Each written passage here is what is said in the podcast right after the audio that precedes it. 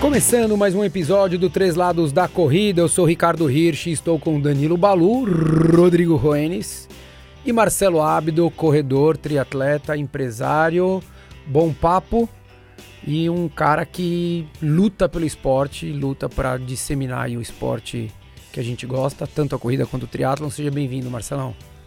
Valeu, Ricardinho, valeu, Balu, valeu, Rodrigo. Prazer estar aqui com vocês e dividir um pouco da, da minha história, da minha experiência nesses minutos ou horas que a gente vai ter aqui pela frente. Legal, Vamos show de bola, vamos embora, isso aí.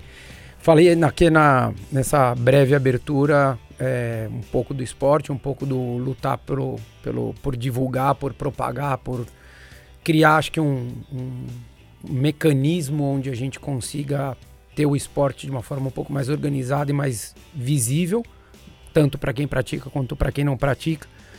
Como é que você começou lá década de 90 no esporte para depois eu quero saber como é que você foi mudando essa visão ou criando essa visão para chegar onde a gente está hoje na, na Trilo? Então, na década de 90 não, eu comecei um pouco antes ainda, que eu vou fazer 50 anos ano que vem. Ó, oh, legal. Ou seja, eu comecei a nadar desde pequeno com, sei lá, em 87, 88, 89, 90, eu já competia federado, que era o que a gente tinha aqui, Campeonato Paulista, Campeonato Brasileiro, pelos clubes de São Paulo, então nadei pelo Paulistano, depois fui nadar pelo Paineiras e participei de diversas provas aqui no Brasil, né? Aí depois faculdade e na sequência eu comecei a continuei praticando esporte, né? Fazia prova de aventura, corrida de rua, tudo que estava ligado à atividade física eu estava envolvido. Jogava peteca com os amigos no sítio, batia uma bolinha de tênis, comecei a jogar golfe um pouco mais para frente. E aí, em 2015, não, na verdade eu me separei em 2011, logo depois eu fui para o Marcos Paulo, fui treinar corrida. E aí no começo eu só queria correr por diversão, não queria mais competir mas não dá, né? Fui parar na assessoria errada para fazer isso. Escolheu a dedo. É, escolhi a dedo. E aí, sei lá, um ano depois eu já estava me inscrito na primeira maratona. Né? Mas por que, que você não queria competir? que que... Porque eu fui... Remetia muito à infância, à dedicação que você teve na natação, alguma coisa assim ou não? Não, eu, eu nunca tive problema em competir, mas eu fui buscar a corrida muito mais como um lifestyle, cara, assim, ter, ter uma atividade física me movimentar, estar tá no outdoor, que eu gosto muito, natureza, parque. E não queria ter aquela pressão, porque sempre que eu competi, eu sou muito exigente com performance, com resultado, com dedicação. E eu entendia que falava, Pô, não, não, não tá mais na hora, nem mais idade de querer levar isso tão a sério como eu levava. E até foi engraçado na, na minha entrevista lá com, com o Fábio Rosa, eu contando isso para ele, ele me olhou estranho. Falou, acho que você não dura uns três meses nesse seu modelo, mas tudo bem. Né? Pô, aí, o Fábio falou tudo isso? É, falou. e no fim deu certo. Bom, ele estava certo e eu voltei a competir. Né? Então, maratona, daí logo voltei para o triatlon, porque eu já tinha feito triatlon. Em... Com Butenas, não foi? Foi, treinava com Butenas em 97, 98, 99, 2000, 2001, fiz mas sempre prova short, eu não, não me metia nem, nem no Olímpico, só corria short. E aí eu voltei de novo em 2014 e 15 a competir as provas de, de curta distância. E aí já era uma outra vibe. Realidade diferente é, até do mercado, né? Sim, eu, eu vamos falar do Brasil, a gente já estava numa, numa pegada muito mais do endurance, né? Era muito pouco valorizada e, e, muito pouco cuidada das provas curtas. E eu logo me meti em correr um meio Iron e na sequência já fui para o Ironman também. Legal, e, e, acho que era uma... A gente até conversou com, com o Beto, e o Beto Nitrini, e a gente falava um pouco disso. Era uma realidade muito diferente da década de 90 para o que virou ali de 2010, mais ou menos, 2008 em diante. Que a visão de todo mundo acabou sendo muito mais para buscar as provas mais longas. É, o que você me falou agora, é, você acredita que foi um, um pouco falta de olhar de organizadores a não valorizar e não entregar uma coisa mais legal ali no pro, pro short, pro olímpico? Ou você acha que foi uma coisa meio.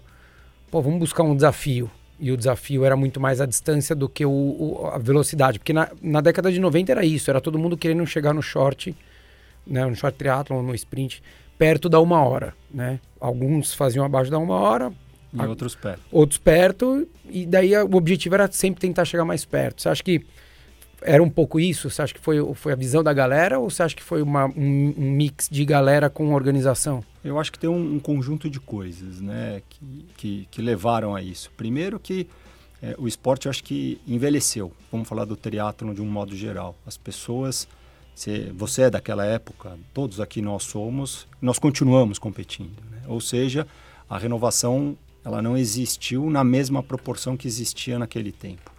Estou falando da base, né? A molecada entrando, competindo com Sim, 16. Sim, a categoria que a gente fazia de lá, 18 a 24, tinham 150, 150 pessoas largando. Pessoas. É isso aí. E, e, hoje você não tem isso. Hoje né? você tem 500 largando na prova inteira. Na prova inteira, exato. Então, Quando essa... tem, né? Quando tem. É, quando tem 500. Então, é, essa renovação, ela, ela não, não aconteceu. Ou seja, essas pessoas foram evoluindo, foram envelhecendo. E o esporte envelhecendo com, na mesma velocidade ou na mesma proporção.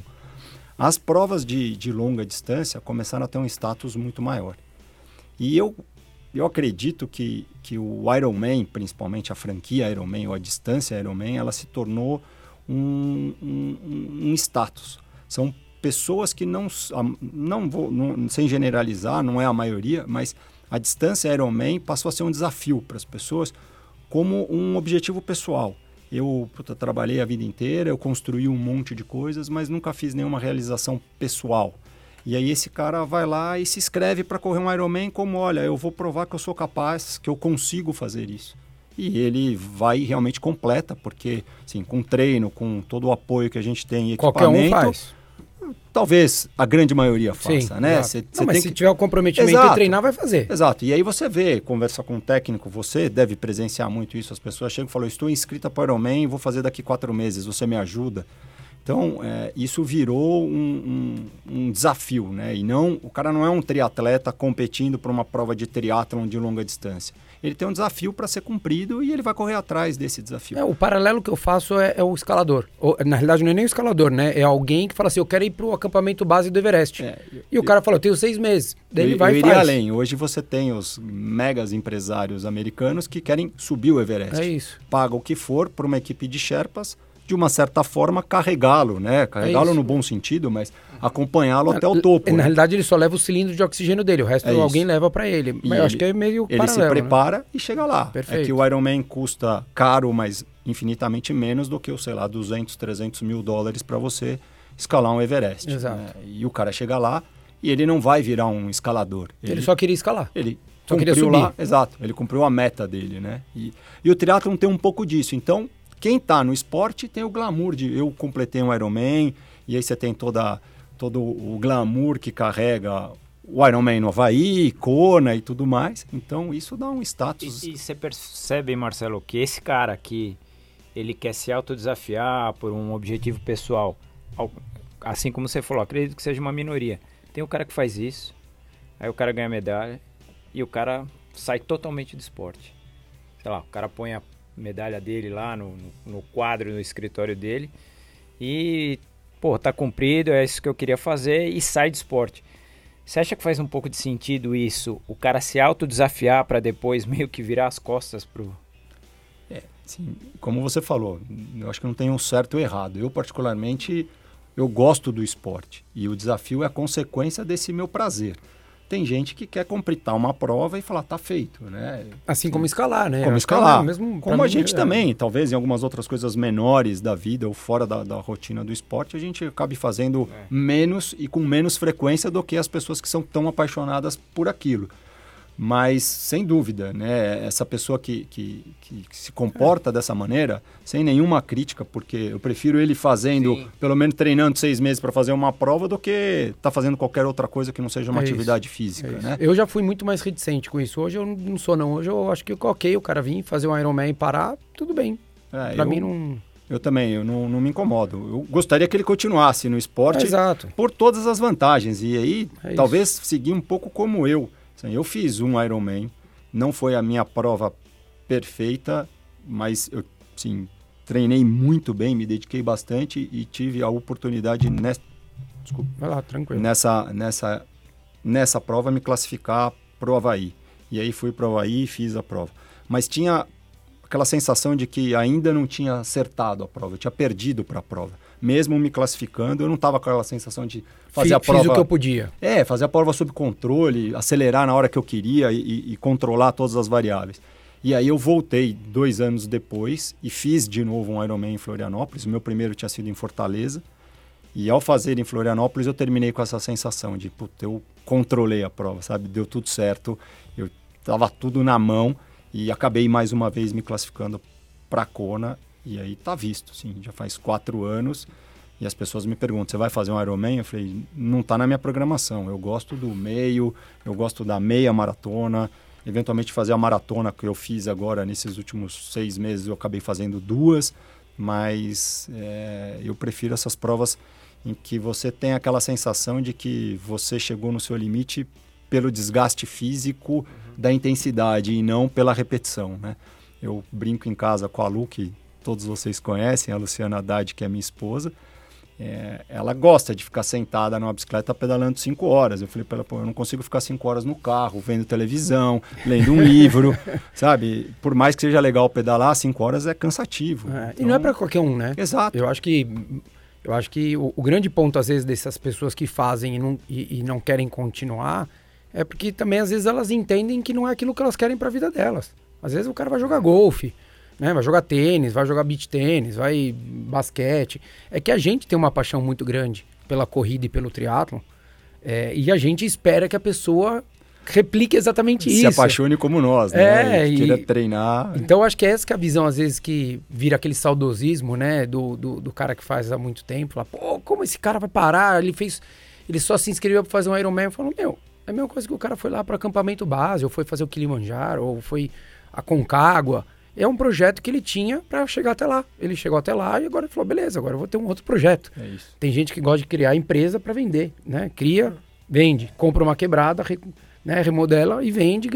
São projetos que as pessoas acabam tendo. E óbvio, eu gostaria que a pessoa continuasse fazendo, porque o esporte necessita de mais pessoas, necessita de mais visibilidade. Pessoas desse tipo são pessoas que propagam o esporte, então isso é muito bacana também. Mas de fato, o cara fazer tá tudo certo, assim como maratona, né? Acho que não, não tem muito, muita regra. E como é que foi essa história de você construir a Trilo? Para quem não sabe, é um. Vai, explica você, que senão é. vou falar errado. Toda vez eu quero explicar o negócio de alguém, eu erro. Bom, o projeto do Trilo, né? Isso é, é muito curioso, todo mundo fala da, e eu acabei absorvendo o da Trilo, mas Trilo, na teoria musical, é a repetição de duas notas próximas de formas paralelas, de forma alternada, né? E, e, quando eu fiz uma pesquisa do que seria o meu negócio do esporte, eu não queria nenhum vínculo com os chavões que a gente já conhece ligados à atividade física. E eu acabei encontrando o trilo, que era a repetição, como eu falei, de duas notas de forma rápidas e alternadas. E eu achei que tinha tudo a ver com o esporte. Quando você corre, as suas pernas estão se movimentando de forma rápida e alternada. Quando você nada, os seus braços estão pedalando, pedalando, né? correndo. Bom, ou seja, quase todos os movimentos de, de to, os movimentos do corpo para se movimentar levam à repetição de forma alternada dos seus membros, né? É, e aí eu achei que tinha tudo a ver, porque eu também estava começando no triatlon, tinha o tri de triatlon, o trilo da repetição, e aí a gente chegou no nome, por isso que é o trilo e não a tá, trilo. Tá vendo? Mas... Não, não, quis explicar, mas já errei no nome. Né? Não, não. Você mas... no nome, eu já sei saber explicar. Todo mundo erra no, no, no nome, mas tudo bem. Então, é, daí que veio o nome trilo, né? Tá. Mas o projeto começou quando eu, eu tinha, em 2000, bom, eu montei em 96 uma, uma empresa de conectividade de internet e depois ela se desmembrou para uma agência digital. E nesse processo todo, em 2015, eu acabei me desconectando dessa sociedade e fiquei pensando o que, que eu ia fazer. E com a Lu em casa um dia, putz, a gente pesquisando produtos de bicicleta no Facebook e tinha um, ainda tem inúmeros é, grupos, né, de, é. de pessoas vendendo equipamento, mas naquela época era super limitada a, a pesquisa. Se você não tivesse atento ao feed ali do que tinha acabado de ser postado, você basicamente perdia aquela oportunidade ou aquele produto ou, sei lá, qualquer coisa relacionada Sim. ao anúncio, né? E eu falei, pô, eu tenho tinha toda uma equipe boa de programação. Eu falei, por que, que a gente não desenvolve uma plataforma para que as pessoas possam realmente buscar uma bicicleta de forma efetiva, né? O tamanho, o ano, o valor, modelo, marca, todas as informações que a gente poderia usar como um filtro inteligente para fazer uma busca. E eu comecei a desenvolver essa plataforma. Ao mesmo tempo, eu comecei a procurar as empresas ou as marcas para poder vender as bicicletas novas dentro da plataforma. E aí é que eu comecei a entender um pouco mais sobre o posicionamento das marcas. Por que, que a Canyon vende direto, mas por que, que a Trek precisa da loja? E, e aí eu comecei a ver que nenhuma das marcas permitia a venda online. E para vender uh, bicicleta zero num grande marketplace, eu teria uma série de, de restrições e eu acabei abortando a ideia da, da ferramenta para bicicleta nova. Legal. E acabei focando na, na ferramenta de um grande classificado para peças e acessórios e bikes usadas. De, de pessoas para pessoas. De pessoas para pessoas. Eu era só basicamente um marketplace ali do lugar onde você anunciava e eu dava ali, a, o, centralizava tudo. tudo. Né? E aí eu comecei a perceber que, de novo, voltando lá para a grande marca do, do esporte de endurance, o Ironman, você tem várias empresas pequenas ou médias e até grandes que orbitam esse, esse universo. Né? Tanto não só do Ironman, mas da corrida, da maratona. É que quando a gente fala de corrida especificamente, você está falando quase que de um calçado né? e de um shorts. E aí isso está na mão das, das grandes marcas. Então você não tem muito o que fazer. Mas quando você vai para o triatlon, você tem uma série de médias e pequenas empresas muito legais, fazendo muitas coisas diferentes e, e bacanas para o esporte. E eu comecei a perceber que todas tinham mais ou menos a mesma característica: uma dificuldade de distribuição, uma dificuldade de venda com uma ferramenta, ou uma dificuldade acho que um de. Dos um dos primeiros produtos de vocês acho que foi a viseira, não foi? Exato. Que vocês pegaram alguém do, do Nordeste, do Nordeste não é isso? A, a Raquel da Fast Pace. Isso. E, e aí elas essas, a grande maioria dessas empresas tinham essa, essa dificuldade. Então era um, meio que um padrão. Eu falei, e se eu virar um marketplace de esporte? O que o, hoje a gente tem como um grande exemplo o Mercado Livre, que você compra tudo. Naquela época você não comprava produtos horizontais, você comprava coisas que não atendiam um público muito específico. Né? Você queria procurar um produto, você ia numa loja de triatlo. E foi aí que eu achei que tinha um nicho para desenvolver uma plataforma e que eu pudesse, numa forma simpática, ser o consolidador desse, desses players numa, numa única plataforma. E começou a dar certo começaram a aparecer empresas querendo usar a nossa plataforma e a gente foi divulgando todos esses negócios dentro do, do nosso marketplace. Com o tempo, os grandes players, e isso eu brinco muito, né? O bacana de ser pequena é que você tem um monte de ideia legal, só que você executa micro, né? E de repente vem um macro e uf, te engole, né? E foi um aprendizado. No, no meio da pandemia, o, o marketplace do, do Mercado Livre explodiu todo mundo começou a vender lá, e aí a visibilidade deles, o, o poder de distribuição, de, de logística de entrega, é infinitamente maior que o nosso, e aí a gente tinha que se reposicionar. E foi quando eu, no meio da pandemia, resolvi apostar mesmo na marca e, e criar um, uma marca de, de esportes de endurance que não competissem com as marcas grandes. Então, nunca vou fazer um calçado, mas toda a parte de vestuário e de acessórios. Short, camiseta, camiseta viseira, viseira, boné, a gente bermuda tem de ciclismo, bermuda de ciclismo, camisa de ciclismo, corta-vento, manguito. Então, uma série de, de produtos nesse sentido nós começamos a desenvolver e todos eles no Brasil. Então, a gente apoia, assim, como discurso, é apoiar a indústria nacional, é, ter um, um, um, produto rastreável, então eu sei quem é que está fabricando. Basicamente, eu vou lá na empresa, eu sei quem é que está costurando o meu produto. Então, a gente tem um, um, processo de parceria com os nossos fornecedores muito bem é, identificado e rastreável, né? E aí tem várias vezes que eu escuto, puta, mas a sua bermuda custa muito caro. A da marca X ou marca Y é muito mais barato, né? Eu falo, você está certo, mas essa peça é feita na China, numa escala global, com uma mão de obra duvidosa, com sei lá que modelo. A qualidade também? A qualidade. E eu tenho aqui, cara, uma produção pequena, feita na fábrica aqui em São Paulo, com mão de obra qualificada ou não, mas registrada, rastreada. Paga imposto, Exato. né? Então, isso custa caro e, e eu valorizo isso, sabe? Eu, cada vez mais, até, até como pessoa, tenho é, acreditado no, na, na, indústria nacional, em quem... É uma como, das missões aí Como está né? empreendendo, né? né? Como eu, eu sei qual é a dificuldade de fazer isso, né? Eu sei quando eu pego um coletinho ou um corta-vento de uma marca top é, europeia e você fala, é muito difícil eu conseguir fazer isso no Brasil. Falta é, matéria-prima, matéria falta né? equipamento, ou seja, você tem uma série de limitações. Mas nada te impede de fazer um produto de qualidade, bem acabado, com todos os cuidados que um atleta amador, dedicado, que sabe o que é bom, o que precisa para uma performance, para um conforto, é, possa aplicar em produtos de qualidade. E, e, cá entre nós, hoje a, a, indústria nacional melhorou muito. muito. Né? Então, assim, gente, eu acho que o, questionamento do valor há 10, 15 anos atrás, ele seria totalmente plausível, porque você ia pegar e ia durar, sem exagero, seis meses, um, um short, uma bermuda. Hoje você pega uma bermuda de vocês, você vai usar, sem exagero, uns 4, 5 anos. Uma bermuda de ciclismo. Sim, né? esse e é o não... nosso discurso. Né? É isso. De, de você é ter um, isso. um produto atemporal. Nossas bermudas são preta e azul marinho. Ou seja, não é moda, né? Ela tá ali, uma bermuda preta e uma bermuda azul marinho, combina com qualquer roupa. E se ela for bem feita, bem costurada e de qualidade, com, material, com uma matéria-prima boa, você vai usar quatro anos, cinco anos. Fácil. Você vai trocar se você enjoar do preto, mas eu vou te vender outra preta, né? E essa é uma característica da marca. A gente tem sempre procurado ter produtos que são recorrentes, são produtos de prateleira. E a bermuda é um caso bem clássico disso, né? É, é o short preto e a bermuda então, preta, né? É isso. Se você gostou da bermuda, daqui cinco anos, quatro anos, três anos, dois anos, seis meses, quiser comprar outra, você vai encontrar Ou dar de presente, você sabe, né? Você vai saber exatamente que eu tenho uma outra igual. Você já sabe a modelagem, você já sabe o seu tamanho é.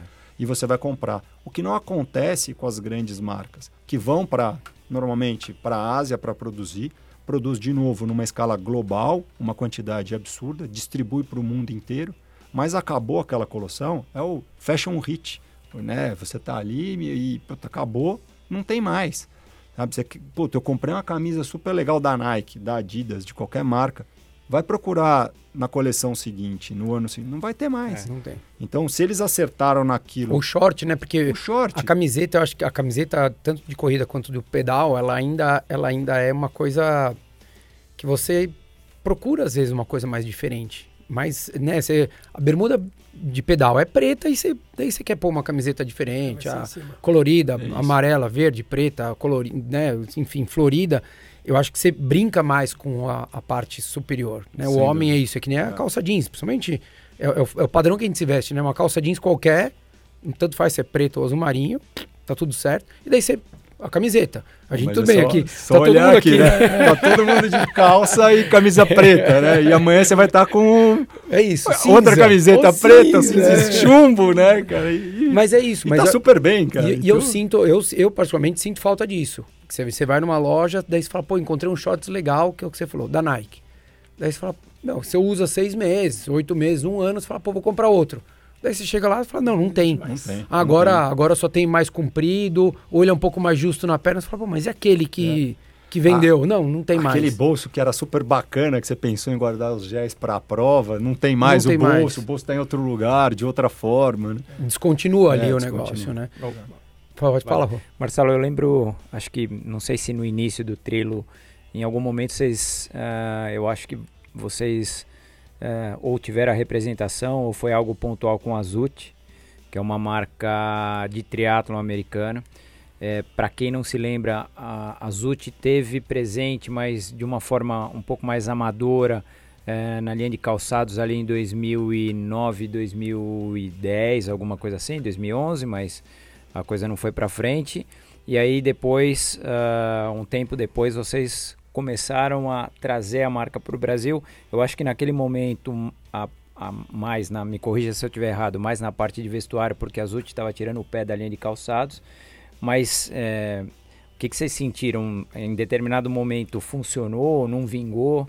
Então essa foi uma, talvez uma primeira grande experiência da marca como parceiro de, de alguém com um corpo muito maior como a Zut, né?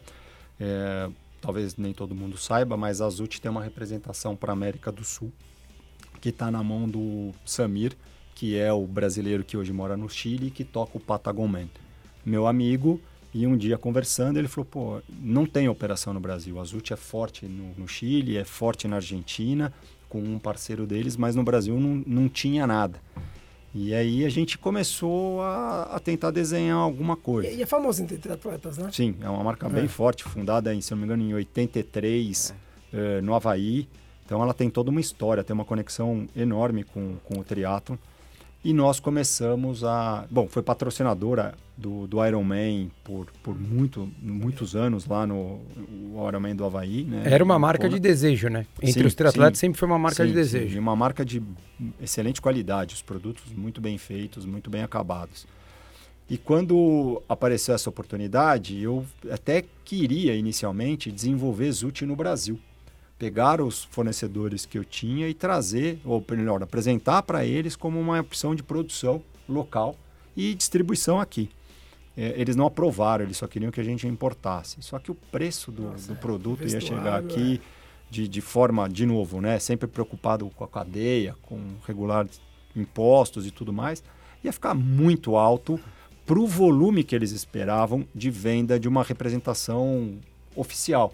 Porque uma coisa é eu ir lá, falar, ah, tá bom, vou trazer de forma legal, pagar os impostos, mas trago um, um, uma caixinha. É um case. É, uma mala de 23 é. quilos. Aí você vai trazer um macaquinho de triatlon ou uma roupa de borracha. Você já viu a numeração da roupa de borracha? É PP, PM, P, M, MG, G, GG. Então você tem uma grade enorme Masculino de e feminino. Masculino e feminino, manga longa, sem manga, manga cavada. Cores diferentes. Cores diferentes. Ou seja, você começa a entrar num universo que o volume de compra não é compatível com a demanda do Brasil. E aí, como eles não aprovaram a produção no, no Brasil, eu acabei só autori sendo autorizado para desenvolver vestuário lifestyle. E aí a gente com autorização deles, numa comunicação que eles tinham é, deles, a gente produziu aqui uma sequência enorme de grades de camisa de lifestyle, camiseta. Hum. Sem man é, regata, sem manga, com manga, manga comprida, com gorro. E foi super bacana. A gente distribuiu para algumas lojas no Brasil. E depois esse assunto acabou ficando meio adormecido quando eu tentei fazer de novo um, um segundo lote e aí já era uma outra pegada da parte deles, né? Então foi uma experiência bacana de, de entender como é que uma grande marca se comporta num, num, país e como é que você teria que negociar distribuição, volume e tudo mais, né? Legal que vocês tenham essa clareza, porque a gente fala bastante isso até com relação à marca, as, as marcas de tênis, que para você entrar num mercado, né, é, não dá para você entrar, ah, vamos trazer, né? Eu lembro quando. Brincar de importar, né? É, eu lembro em 98, quando eu fiz minha primeira maratona, eu corri de Salcone. E, e daí foi uma época que vinha pessoal que trazia até aquelas botas high-tech, era quem trazia a Salcone na época. E, cara, daí eles perderam a representação, não queriam mais tal. E daí eu lembro que eu fui em 2000 para Chicago e daí dois amigos meus falaram: Meu, vamos tentar falar com os caras para trazer tal. Eu dou graças a Deus que eu não levei adiante essa ideia, porque eu também não, assim, não é brincadeira, não, é, não seria para mim, não é para um cara rico nem milionário, tem que ser muito rico para você, é o que você falou assim, simplificando para quem tá ouvindo. Né? Imagina você trazer uma grade de número 5 americano até o 10, 11 feminino e o masculino dos 7 até os 15. É. E daí não é um modelo, daí são 10 modelos. É cinco cores, três cores para cada, porque mesmo as marcas grandes hoje no Brasil, o Balu e o Rô trabalharam em marca de tênis, sabem uma, com certeza deve saber também. Eles fazem uma pré-venda onde eles apresentam para todos os lojistas, todos os representantes, e daí eles trazem cinco, seis cores de cada modelo como amostra para a pessoa, para o lojista escolher o que ele vai trazer. E daí se uma, sei lá, se a Centauro só escolhe um tênis amarelo e ninguém mais escolheu, não vem o amarelo vai vir só o preto, só o verde, só o roxo.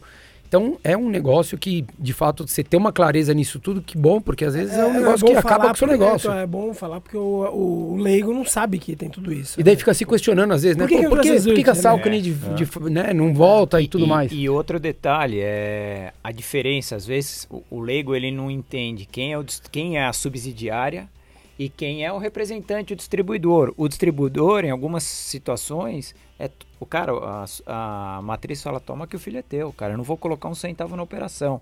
A, sub, a subsidiária. Se por alguma questão tiver uma, uma dor de barriga financeira, a matriz vem e dá o aporte. É um pouco diferente isso. É, distribuidor, não. É, exato, com certeza. Então muda muito, né? E parte desse problema dos, vamos chamar de problema, ele repassa para o lojista. O lojista vai comprar, você não consegue comprar o 39 ao 42 masculino. Você compra do 37 ao 46. E aí o cara fica com as duas pontas da grade. Meio a ver navios, né? É, tem A, que- a tem Zut que- tênis parou, né? É, parou, Parou, parou, parou. Parou Eu acho que de 2012, forma séria, eles 13, têm, se você assim. entrar no site deles, eles têm um modelo, que é uma, uma, uma- eles, uma edição limitada do Ironman do Havaí, mas o que é legal, eles têm é, lá fora uma linha de corrida bem legal. Bem grande. Shorts de corrida, Ah, de é, vestuário. camiseta de É. vestuário. É, tá. É, é ainda, é bem nichado lá, né, sim, Marcelo? Sim, sim. É. E, e e- esse foi o, o grande, é o grande desafio, né, de você trazer grandes operações para o Brasil. Não é só dinheiro, você precisa ter uma logística de distribuição, conhecer todos os players, saber para onde vai cada um dos produtos. Não, não é para amador. Você tem né? que, ente é, você Não- tem que é entender o amador. mercado do esporte, É. né? Falando de uma marca esportiva, você tem que entender do mercado do esporte. E em paralelo, você tem que entender tudo como é que funciona a parte de importação de tudo, né? Desde a de grade, de- modelos, né? A gente fala constantemente aqui, óbvio que mu- muita coisa a gente não, não acaba trazendo para vocês, que é um bate-papo nosso, mas e até a parte de fiscal, de entender que você tem que antecipar muita coisa, você tem que ter um capital de giro gigantesco, você tem que nacionalizar, você vai ter que entender o que é você registrar todos os produtos que você vai ter que trazer. Não- a coisa não é tão simples quanto se parece. Ó, manda um e-mail aí e traz, né? Eu vou, vou, vou importar a marca X que não tem no Brasil. É. né? Por que será que nunca ninguém veio? só, né? só a gente é esperto. Só, só eu que sou tão gênio assim, falei, pô, tá, tá, tá quicando na área e ninguém quis fazer o gol. Por que será, Sou né? eu que sou malandrão, né? Pô, sou Tô bonito, sozinho- tô né? sozinho tô em campo. sozinho em campo. Alguma coisa tá errada, né? Mas é isso. E daí, depois dessa história das UT, vocês começaram a meio que reposicionar algumas coisinhas ali e mudou isso. Mudou. Como é que eh, veio essa ideia de vocês irem para terem um espaço físico? Eu lembro até na época que eu estava fazendo muito deep running, eu via direto você trabalhando ali na Bodytech no computador. E daí vocês, recentemente, vocês foram ali para um escritório, que é um container, ali na ciclovia da Marginal, aqui em São Paulo. Exato. Como é Isso que surgiu essa, essa ideia aí? É, é curioso, né? Porque você vê, se a gente olhar aí para uns 15 anos, o, o principal movimento foi o, as grandes lojas irem para o online. né? Todo mundo tinha loja física e aí o, o movimento foi o seu e-commerce, sua loja virtual, aí os grandes marketplaces e, bom, se, se expandiu de uma forma e numa proporção realmente colossal, Absurda. né? É, e agora, todo mundo que entrou no online, como eu, deve sentir e receber constantemente a demanda inversa. Assim, e-mail quase todos os dias, mensagens no WhatsApp quase todos os dias. Vocês não têm um ponto físico? Eu queria ver, eu queria pegar, eu queria provar. Não quero só comprar no online, né? Então, é, e a gente tinha essa demanda e eu sempre tive isso, porque eu falei, pô, o dia que eu montar um escritório, talvez seja meio que um escritório showroom, em que eu possa, como o nosso negócio é relativamente pequeno, eu não preciso de uma grande loja num grande ponto, eu preciso atender, as, receber as pessoas que estão interessadas em conhecer o produto, ver a marca, sentir a qualidade, me visitar, bater um papo. A gente conhece bastante gente do, do esporte. E eu sempre tive essa ideia de falar, "Pô, manter um, um ponto de, de presença e de, de relacionamento, mais ou menos como aqui, né? Chega um, sai o outro, bate papo, come amendoim, dá risada, né? Eu falei, eu vou... meu plano era criar algo parecido com isso. E aí, quando veio o, o projeto da, da, da, ciclovia, com essa nova gestão do, do Michel Fará, me, me apresentaram a, a oportunidade de ter um container lá, como todas as outras marcas estão indo. E eu achei que fazia todo sentido para. E como chegaram até você? Eu sou amigo do, do, do Michel, a gente. É, quando ele, pensou, falou, vou te falar. É, ele. A gente sempre falou, inclusive tem uma passagem muito engraçada, porque há uns, sei lá, quatro anos eu marquei um jantar com ele. Falei, Michel, a gente precisa conversar que eu tô com uma ideia muito boa. Ele sempre trabalhou, acho que a grande maioria, agora que ele está famoso no meio do esporte, indo em vários podcasts, acho que ele já teve, Verdade, né? é verdade. Ele deve ter contado o que ele fazia, mas ele administrava praças públicas. Ele ia lá, pegava uma praça, conseguia licença na prefeitura e deixava aquela praça maravilhosa e punha a sua marca. E eu falei, pô, Michel, você já administra tantas praças, te- tem tanto acesso, vamos administrar a ciclovia. E aí ele é um cara super acolhedor e a gente sempre fez vários eventos, jantares, eu cozinho, toma vinho, bate papo. E ele levou um monte de gente. E eu sei que, no- de fato, a gente falou de tudo menos do projeto da ciclovia que eu queria levar ele. E aí não fui eu que plantei a semente, longe de querer esse, esse, esse Não, prêmio, que mas tenha sido ótimo. é, dois anos depois, sei lá, dois anos e meio depois, veio o projeto e, e realmente muito mais estruturado, muito mais maduro e ele absorveu e está fazendo um trabalho incrível. Incrível, né? incrível. E aí ele, mais uma vez, lembrou de mim e falou, puta, tem tudo a ver com o seu negócio, vamos pôr uma loja lá e, e vamos, me ajuda. É, e vocês, vocês foram um dos Ah. primeiros a estarem lá. Pois né? é, foi no meio da, da pandemia que ele começou, porque logo que ele assumiu ele teve que fechar por conta das restrições. E por várias vezes eu e a Lu fomos lá pedalar, tentar dar um feedback. A gente já sabia o que estava funcionando e o que não estava funcionando. é, e dando feedback. Eu participo é, de alguns grupos da, de, de gestão da ciclovia, que não é os de treinadores. Eu participo da outra parte mais social, que tem mobilidade como, como proposta de, de, de uso da ciclovia. Ou seja, então a, a ciclovia realmente é um projeto muito mais amplo do que nós Só aqui treinar. treino, né? Então quando eu vejo um amigo meu falando, não, porque a ciclovia está muito cheia e não dá mais para treinar, eu falo, é isso aí, cara, é igual o Parque do Ibirapuera. Você não vai querer fazer tiro de 400 metros no Parque do Ibirapuera de domingo. É, A vocação do parque não é essa. Sabe, a gente ali, num domingo, querer fazer tiro de 400 metros é um intruso. Você vai procurar um lugar Estamos mais... errados. Nós estamos errados. Vamos procurar o lugar certo para treinar, né?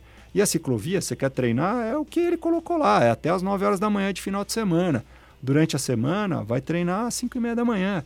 E respeitar o próximo, respeitar o, a o outra metro assessoria. quadrado de qualquer um, né? É isso, né? Então, é, e aí apareceu a oportunidade de ter o meu espacinho ali.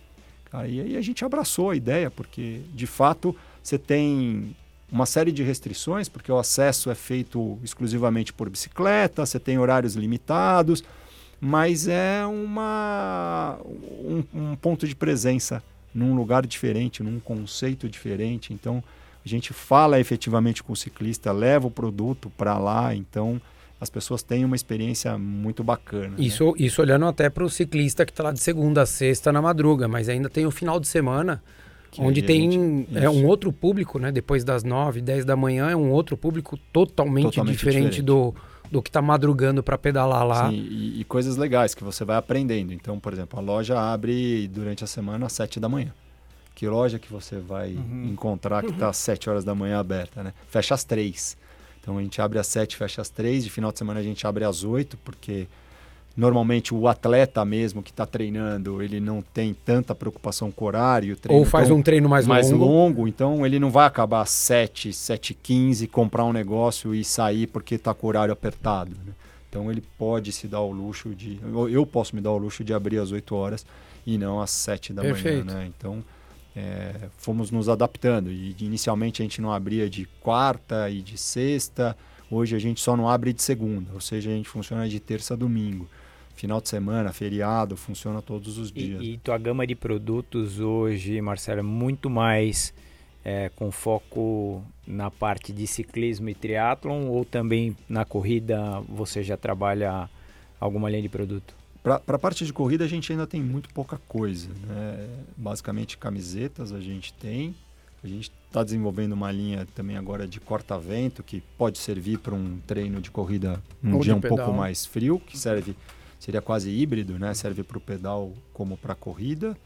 Mas o foco hoje maior ainda está no, no, no- na- No nos ciclismo. vestuários para ciclismo e É que é um, é um mercado, é um mercado pro- maior pro mesmo, né? é. Tem muito mais. O, o- manguito você até usa para correr, mas É. no pedal você usa, sei lá, 50, 60 treinos no ano, pelo menos. No- É, eu- na corrida eu- você usar 8, eu não, eu não 10. sei se o, o mercado especificamente do triatlo e ciclismo é maior. seguramente ele é muito menor do que o da corrida, mas É que eu achei ele mais específico. É, né? exato, exato. Então você tem muito menos marcas, por É, exemplo, você não consigo, tem. Eu posso correr com shorts de futebol, de basquete. agora Exatamente. Pedalar. É, você- e, você não vai encontrar os grandes players, os grandes distribuidores, as grandes marcas produzindo produto para ciclismo justamente porque ele é nichado. É. Então não cabe na grade da Nike camisa de ciclismo, não cabe na grade da Adidas camisa de ciclismo. E, e isso cabe numa empresa menor. Você consegue produzir muito menos, ter muito mais agilidade, qualidade. Ou seja, a gente está ainda num, num universo mais controlado. né? Viseira vocês estão fazendo ainda ou não? Não, a Não. gente hoje só faz linhas de boné. Só de boné. É, viseira a gente, a gente vendia via marketplace. Hoje ainda se você entrar no site, você compra. Ainda tem. Compra Compress, compra New Era, compra a, a Raquel da Fast Pace, hoje não vende mais. Mas você compra viseiras de, de qualidade, de marcas famosas dentro do, do nosso site. né? Aonde, aonde você acha que é, você imagina, porque quando você abriu a trilha você imaginava uma coisa. Pode deixar, pode deixar o microfone, tá tranquilo. É, quando você abriu o trilo, você imaginava uma coisa e daí já no comecinho já tomou uma, né, não posso vender bike nova, tal. Foi aprendendo ali, mas aonde você imagina hoje que a Trilo pode chegar? O que que você quer alcançar com, com o Trilo? Eu, eu me espelho muito nas, nas marcas europeias de, de ciclismo, mas não exclusivamente para ciclismo. Você ter produtos de muita qualidade, essenciais para o seu dia a dia de treino ou prova, que tenham um preço relativamente competitivo. Né? Então, eu não quero ser a marca mais cara, mas também não tenho um produto popular. A gente tem lá como, como meta, né? a gente quer ser reconhecido como uma empresa de design, de conforto e de performance. É isso que eu, que eu me proponho. Agora, o tamanho que isso pode ter, é, Só o tempo dirá. é eu, eu, assim, é, é escala. Se você ficar numa escala nacional, ela é extremamente limitado. Se isso vira uma marca de escala global, é, é um, um outro projeto, mas aí teria que se, ser reinventado, né? Porque você teria que procurar outros locais de produção e aí uma série de outras coisas diferentes do que a gente está fazendo hoje. É. Então, tem, tem muito trabalho ainda no, no mercado nacional de posicionamento, de produto, de cuidado. E isso é constante, cara. Assim, quantas vezes eu já fiz uma camiseta que era super legal, botei e falei, "Put, não era o que eu queria, sabe? E Não, e é isso, é isso, É o isso. desenvolvimento é esse. Ah, é e isso. o ciclismo ele pede muito isso, né? Eu, eu, eu brinco, todo aluno que vai começar a pedalar, não, daí eu vi uma bermuda na loja X, eu falo, ó, deixa eu te falar uma coisinha, cara, bermuda de ciclismo é igual papel higiênico, não economiza, porque você sente na pele literalmente o que é bom e o que não é bom. Então, assim, porque você vai comprar, o que você falou, vai comprar uma, você usar, pai, se você usar três, quatro vezes na semana a mesma bermuda, ela vai durar dois anos. Então, se você diluir o preço que você vai pagar, vale a pena você pegar uma coisa boa. é isso. E, e especificamente no, no exemplo de bermuda de ciclismo, a gente está falando, lógico, do caimento, do tecido, da, das costuras, mas a essência é o forro. É. E se você se- subir numa bicicleta com uma bermuda de um forro ruim ou que não seja adequado para aquilo que você se propõe a fazer, você vai sentir É outra experiência. uma hora de pedal. Agora, se você tiver um forro confortável, preparado para um pedal de 6, de 7 horas, porque ele tem uma, uma densidade da espuma adequada para isso, Da qualidade da da espuma. qualidade da espuma, você vai você tem um conforto que você vai falar, "Pô, valeu a pena ter pago o que, que custou aquele produto. Né? Que é diferente da, da bermuda da corrida, a sua maior preocupação é a costura. Puta, isso aqui vai assar quando eu correr mais do que 20 quilômetros ou não. Mas é a mesma coisa, né? Conceitualmente, você não quer dizer que seja barato, né? Mas é, é o acabamento do produto. O forro não, o forro é, é, é, é- é tangível, E ele, né? é, não, e ele é caro. E ele é caro. Ele é mais exato. caro do que a bermuda. É, do que o o- tecido para fazer a bermuda. Um forro, hoje, os bons forros são italianos. Então, você, com o euro ao preço que está, com os impostos que a gente paga, você sabe, faz a conta e vê quanto é que chega só o forro aqui no Brasil. É mais de cento e poucos E daí, reais. se você trabalha até numa escala menor, fica mais caro ainda. Exato. Natural. Exato. É, a ordem do, de negócio é. É. assim que funciona. Que, que outros estados, né, vocês estão em São Paulo e que outros estados que você acha que tem uma demanda boa? Ah, o Rio, na parte do ciclismo, é, é muito forte. tem outros estados. A gente costuma viajar muito, eu e a Lu, a gente tem muito amigos no Brasil inteiro. Então a gente já pedalou aí hum, com triatleta em, nas principais capitais. Né? E todas elas têm, têm demanda, sabe? Tem, tem gente, por exemplo, a gente foi para Recife e aí você tem lá a Via Mangue.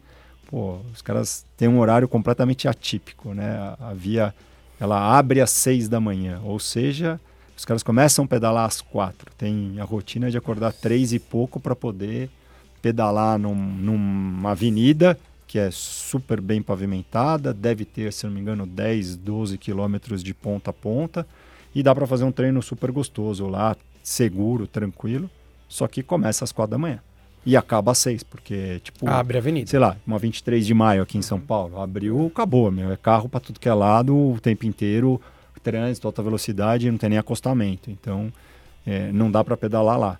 É, a gente já foi pedalar em Petrolina e aí lá é uma outra vibe. Você sai para pedalar na estrada e são estradas também super bem asfaltadas, planas, com pouquíssimo movimento.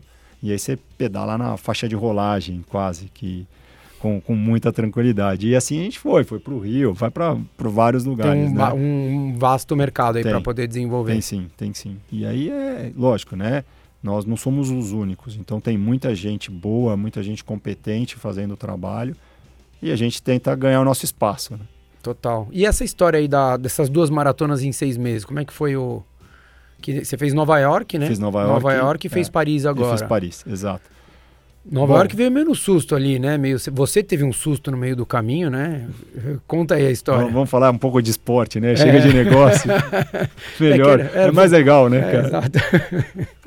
o... Bom, eu, eu, faço parte do, do time Strava Brasil.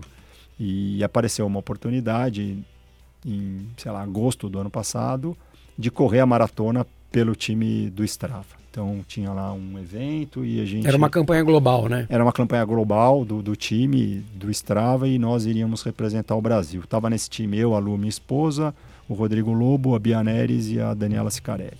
Íamos nós cinco. Só que a gente estava com muita dúvida se nós iríamos poder ou não entrar nos Estados Unidos, porque estava proibido qualquer tipo de, de pessoas de outros países é, entrarem nos Estados Unidos. Quando foi em setembro, a gente conseguiu uma sinalização positiva do Comitê é, Olímpico Brasileiro, né, o, o Triathlon Brasil, dizendo que eles conseguiriam pedir uma autorização para nós corrermos a prova como atletas brasileiros, independente de ser amador. E aí a gente deu o sinal verde para o projeto e eu comecei a treinar começo de setembro. Quando foi fim de setembro, a gente recebeu uma carta que é super bacana, está até guardada em casa do Comitê Olímpico Americano, autorizando a nossa entrada nos que Estados bacana, Unidos. Né? Então é um negócio super raro. Não sei se raro de acontecer, mas para mim nunca tinha chegado em casa uma carta do Comitê Olímpico Americano me dando as boas-vindas. chega do Serasa, é. do correio que eu preciso pagar alguma coisa. Eu, eu, não vou eu, não vou falar as que chegam aqui, porque senão você vai começar a chorar. Mas você acha que sabe as que chegam em casa. Mas ok, então nós fomos. Daí veio a carta e eu comecei, já estava treinando desde o do começo de setembro. Mas confesso que eu passei uma pandemia bem reclusa, assim, com, com pouco treino outdoor. Eu me dediquei muito ao ciclismo e fiquei muito no rolo. Fazia lá os treinos com o pessoal da MPR, depois juntava mais uns amigos e treinava. E a corrida, e a, a natação ficou zero e a corrida ficou num segundo plano total, assim. Era correr por para tentar sair de casa um pouco no meio daquela confusão toda, esfriar a cabeça e eu corria 30 minutos a qualquer pace, só para movimentar o corpo. Eu não estava treinando, estava praticando atividade física. E aí foi a oportunidade que eu tive de falar, puta, vou voltar a treinar, né? Um desafio novo. Tenho pouco tempo, mas eu gosto desses desses desafios e principalmente de botar intensidade em pouco tempo e tentar ficar pronto o mais rápido possível. E eu comecei a treinar.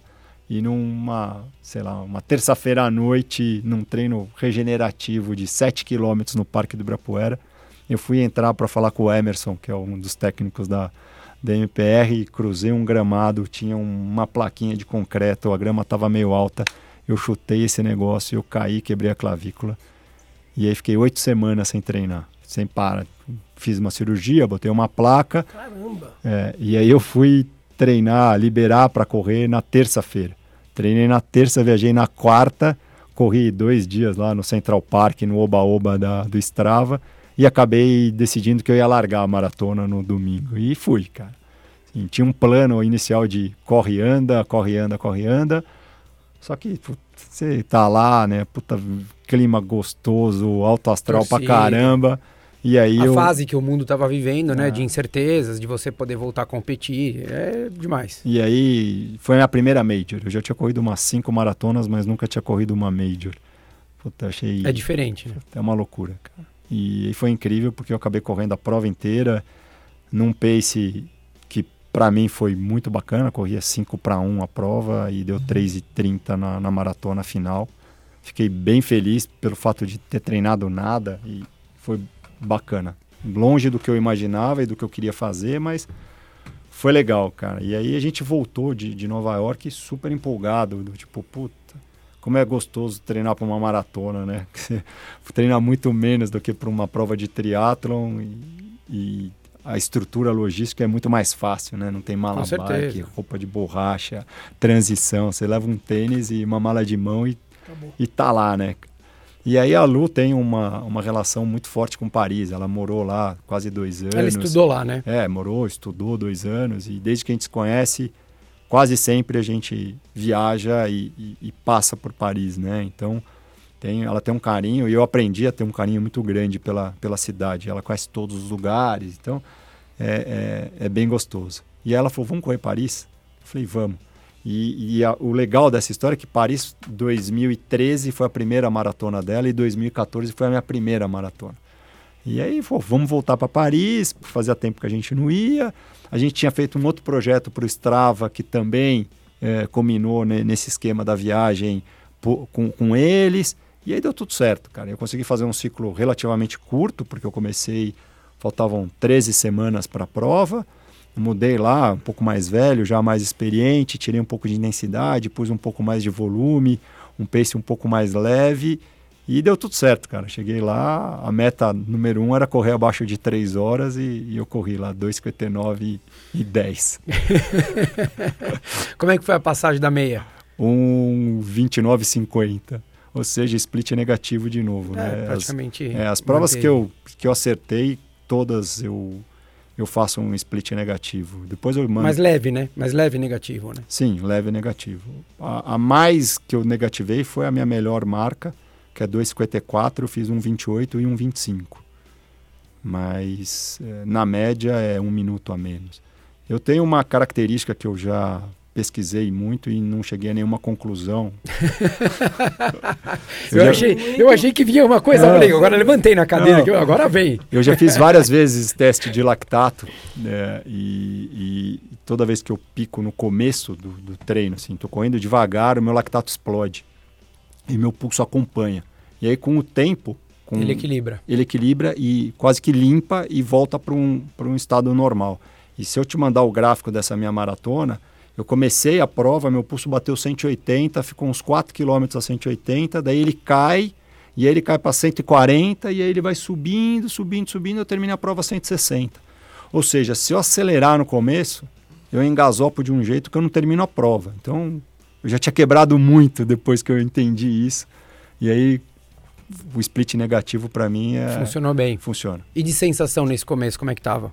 Não, tava boa, assim, porque eu começo mais leve, né? Então, mesmo sentindo um pouco engasopado, estou correndo num pace mais tranquilo, né? E aí depois quando eu sinto que eu tô que eu entro na prova, eu começo a, a andar num, num ritmo melhor. Então... E você percebeu a diferença de recuperação da sua primeira para essa última ou não? Cara, é ridículo. A minha primeira maratona em Paris, eu viajei pela Europa por mais, sei lá, uns 10 dias. No último dia eu ainda tinha dificuldade de andar. Essa aqui, na segunda-feira, eu estava descendo escada porque a gente estava indo embora, carregando a minha mala e a da Lu, porque ela, pela primeira vez, estava com dor na perna e não conseguia descer uma escada direito, cara. Mas. É... Como o corpo muda, né? Muda. E a experiência também, né, cara? Assim, eu, por incrível que pareça, faz 10 anos que eu corri a minha primeira maratona e meu tempo é infinitamente melhor do que naquela época, né? É. Então ah, o corpo vai evoluindo, né? Não, não é porque eu fiquei mais forte, é experiência. Você sabe ali a hora que dá para acelerar. É, nessa prova tiveram várias passagens. Eu queria correr um pace um pouco mais forte e eu, em alguns momentos, tentei correr nesse pace. Eu corria, olhava para o relógio e estava no pace. Aí corria mais um pouco, olhava no relógio e estava no pace. Aí se eu parasse de olhar para o relógio, o pace voltava um pouquinho e eu falava, pô, aí comecei a perceber, falei, isso aqui é a minha zona de conforto para maratona. Se eu ficar lutando contra o corpo e, e, e com o relógio, cara, eu acho que eu não vou chegar no fim. E aí eu falei, é isso aqui que eu vou fazer, cara. Vou correr na percepção de esforço, sem ficar olhando para o relógio de 5, 5 minutos, porque eu sei que eu vou continuar correndo nesse pace. E aí eu fui embora. Nesse ritmo fim, eu vou até o fim, né? É, e foi o que aconteceu. Faltava, sei lá, 3 km, 4 km, comecei a acelerar, e aí sim eu comecei a correr no pace que eu queria ter feito desde o início. Mas aí faltava 4 km e mas aí, aí o que você falou, a, importância, risco, a né? importância né? de, de tanto tempo treinando para você se conhecer a ponto de você saber que aquela sensação que você estava correndo, você iria até o fim. É isso. Né? Porque é. muitas vezes, há 10 anos atrás, você poderia ter ido 10, 10 minutos melhor. É, tô sobrando, né? Porque a sensação é essa. Início de maratona, de Ironman. Se não tiver sobrando, Você tá começa, você fala, pô, tô sobrando. E naquela época eu falava, não, não, não posso estar tá sobrando. Eu tenho que correr com faca no pescoço, meu, até engasgar, né? Se, se eu quebra antes, eu faz o melhor tempo da vida. E hoje em dia você tá mais malandro, né? É, né? Quem apanha não esquece. Né? Exato, é isso aí, cara. Quem bate esquece. Quem, quem, apanha, quem esquece. apanha não esquece. Eu, eu sei que eu sofri na minha primeira maratona. É, é difícil, né, cara? É difícil. E é difícil, difícil, você. Eu costumo dizer que a, a maratona, tanto a maratona quanto o Ironman são provas relativamente ingratas é, mesmo para quem treina muito, né? Porque para quem não treina, ela vai ser justa, ela não é ingrata. É, ela é justa. É, mas para quem treina, às vezes ela é muito ingrata, porque se você errou, você não, você não consegue daqui um mês fazer outra. Não. Né? Um Ironman é a mesma coisa. Você errou, ah, pô, errei, forcei muito no pedal. Beleza, brother. Mesmo que você encoste agora, você não vai fazer a semana que vem outra. Você vai fazer daqui três meses. Você vai querer mais, treinar mais três meses? Não. Então, se você errou, é só no segundo semestre ou no ano que vem, né? Ou só depois de dez meses. E a maratona é idem, porque por mais que a gente diminua o tempo de, de, de esgotamento, mas a intensidade que a gente coloca numa maratona, por mais que não seja sufocado desde o primeiro quilômetro, mas ela é muito mais intensa do que a gente coloca numa corrida de, de Ironman. Né? Então, o que acaba acontecendo é que daí você, meu, fica muito tempo para você poder repetir aquilo. Para se recuperar. E você é aprender aquela lição, daí você fica seis meses, cinco meses mastigando aquilo ali, né? Falar, cara, errei, errei, errei, tem que acertar. Daí você vai tentar de novo. E daí não tá garantido que você vai acertar. Que vai acertar, porque né? pode vir é, outra lição. Exato, exato. Pô, você acertou uma, mas errou mais outras 100 que existem, né? Outras variáveis todas, né? E não são poucas. E não são poucas, E não exato. são poucas. É. Pô, mas que legal, cara. Bacana a gente ver que que deu certo e, e eu destaco isso que você comentou, né? O, o, quanto é importante a gente entender que a gente ficou um pouco mais velho e o quanto a gente tem que como conduzir o treinamento, como cada prova é uma prova. Então você vê de Nova York para cá, você, óbvio, Nova York você não conseguiu treinar praticamente, mas você entender que da sua primeira maratona para agora, como você teria que treinar, você entender ali, pô, tem que trabalhar mais volume ou mais intensidade, eu aperto mais aqui, eu aperto mais ali e você conseguir alcançar o objetivo que você queria. E se você provavelmente não fizesse isso, não chegaria lá, né? Sem dúvida. É, é, isso. A experiência hoje, para mim, é determinante, sabe? É o que você falou. Recuperação. Hoje, assim, eu, eu gosto muito. Sempre corri de segunda e quarta à noite. No começo eu fazia tempo run na porrada na, na segunda-feira, terça-feira de manhã estava lá na USP pedalando, fazendo tiro subindo a química, a biologia. Hoje em dia, se eu acelerar no treino de segunda-feira, eu não acordo no dia seguinte, né? Não é que eu vou treinar mal. Cara. Não, não treina. É, não treina. Então, assim, é, o, tempo, é, ele é sábio, né? Que idade, que idade que você percebeu que virou essa chave? Assim, porque eu ouvia direto um amigo meu falando, ah, você vai ver. E eu falava, ah, imagina, eu com 32, T5, T8, falava, imagina, o cara tá exagerando, eu também tô ficando velho. Mas é, eu tenho uma hora que que vira? Eu assim? acho que foi o, o, ano antes da, da pandemia, 2019, que eu, eu primeiro semestre de 2019 eu me dediquei a essa maratona que eu fiz 2,54. Mendonça, né? Mendonça. E, e depois eu entrei num, num ciclo bem intenso para as provas de meio Iron do segundo semestre, que foi o Rio e São Paulo. Foram duas provas que eu fui super bem e consegui as minhas melhores marcas. Né? São Paulo foi o, o meu melhor tempo de meio. É, e ali eu comecei a entender um pouco mais do que, que, que, que funcionava. Né? Isso eu já vinha conversando com, com o Fábio, que é o técnico, há bastante tempo, né? Eu já tinha abolido o tiro dos, dos meus treinamentos já, sei lá, acho que faz uns cinco anos. Só faço fartlek. Eu dou intensidade, mas não é aquela porrada e o descanso não é passivo, é um trote. E eu fui entendendo, porque eu era tão é, perfeccionista, tão bitolado, que putz, se lá dizia que eu tinha que correr a, a 3 para 1 o tiro de 400, eu não aceitava o 3 e 5, eu ia correr o 3. E aí, cansado, mais velho, você perde a mecânica, a chance de você se machucar é, é quase 100%. Né? Então, eu fui entendendo isso, eu falei, tá bom, eu não preciso correr a 3 para correr uma maratona ou para fazer um Ironman. Eu posso correr, sei lá, 3,20, num fartlek, corro a 3,20, 3,30 e depois eu troto a 5, 4,50, 5,10, 5,30, sei lá. E foi um, um, um, bom aprendizado isso, cara. Que legal. É, eu, eu, eu, senti esse ano. Eu senti a dificuldade agora, com Você 45. Tá com, é, então. É, 2019 eu tinha 46, é. isso aí. Eu senti esse ano, assim, e coisa boba, óbvio, tô, tô super feliz, tô correndo, tô, cara, de não ter lesão eu já tô feliz, assim, independente do ritmo, mas eu percebo uma dificuldade, assim, sabe? De falar, pô, vamos fazer um longo. Antes eu saía para correr, meu, no primeiro quilômetro já encaixava, já ia até. Pô, hoje, para começar 20, 30 segundos acima do que eu começava, já tá, tá mais difícil. Mas isso. isso Engraçado. É mas eu acho que isso, é, essa maturidade, melhora até na lesão que você falou. Porque você fica mais sábio. Você fala, pô, lá antes, quando você, quando você tá nesse nível, você se acha imortal. Não tô falando. Você, você acha que você pode tudo. Você pode sair correndo a, sei lá, qualquer ritmo forte, o longo e não vai quebrar. E eventualmente não quebra mesmo.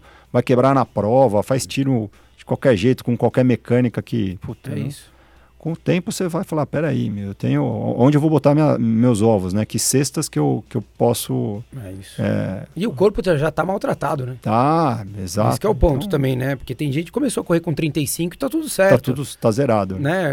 Ah, pô, mas ele começou tarde. Então, mas ele tá agredindo só é. há 10 anos. É, a gente né? vem Desde os martelando 15. aí há quanto tempo. É, né? Exato. Então é muito tempo que a gente dá uma maltratada aí na carcaça e tem, que, tem que entender, tem que aceitar, que eu acho que é o caminho mais fácil.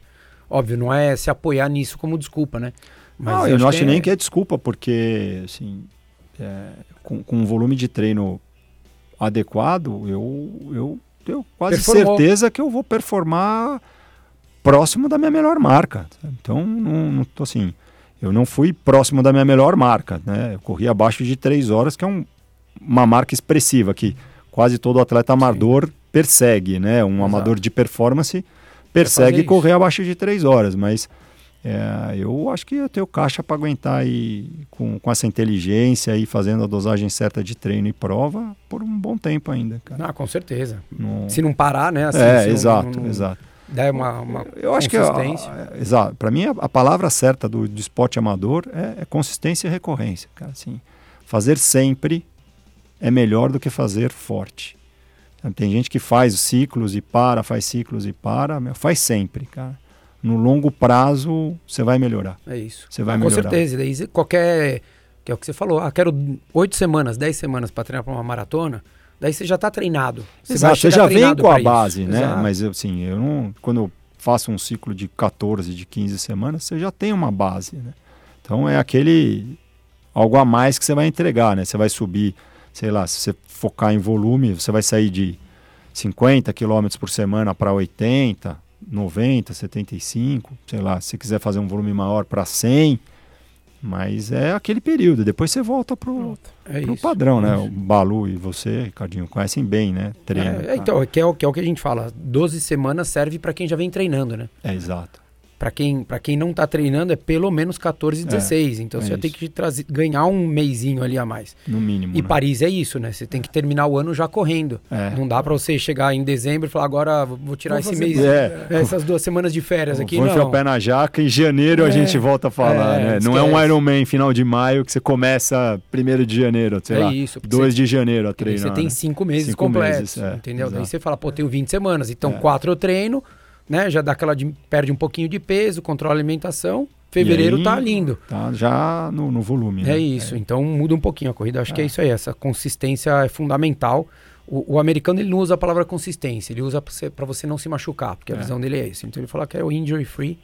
É o máximo, é, é a maior chance de evolução no corredor, é isso. É Você isso não, aí, cara. Que é, na realidade é o não parar. É o não parar. Não, não parar. Exato. É exato. isso aí. É machucado não corre. É isso aí. Marcelão, obrigado, cara. Demorou, mas saiu. Saiu, Tivemos pro- vários problemas Vários, de agenda, né? hein, meu? Vários. E, a gente já gravou um podcast inteiro e não foi pro ar. Sentamos, ficamos duas horas conversando. Eu falei, vocês gravaram? Não, não gravamos nada, pô. Não, mas é que lá no podia que a gente falou mal de muita gente. É verdade, é verdade. Não, foi bom, foi bom não ter ido pro ar aqui. É. né? Obrigado, cara. Parabéns aí por, por toda essa trajetória, tanto sua pessoal quanto na frente do Trilo. Sucesso, vida longa pra, pra você, pra Lu, pras Ó. crianças. Tá cara do o teu moleque tá tua cara. né? É, para todos nós, cara. Obrigado pela oportunidade. Espero que esse papo aqui sirva de, de exemplo, incentivo, motivação para quem quer empreender, para quem quer fazer algo novo na vida, para quem quer começar a correr, para quem está correndo e está achando que está velho, cara. Assim, eu não sou a melhor performance, mas sou um cara dedicado e acho que é um bom exemplo de, de, de dedicação aí que pode ser seguido. Perfeito, é isso aí. Para pro esporte ou pra vida. O isso paralelo aí. sempre está presente. É valeu, aí, obrigado, Mar. Valeu, Balou. Valeu, Rô. Espero que todos vocês tenham gostado. Se quiser procurar. Teu perfil é aberto ou não? É, MA Ábido. M-A-A-B-D-O. Exato. E daí, se também quiser, arroba Trilo. Ponto BR. É isso aí. Tá bom? Fechou, gente. Valeu, Obrigado. gente. Um abraço.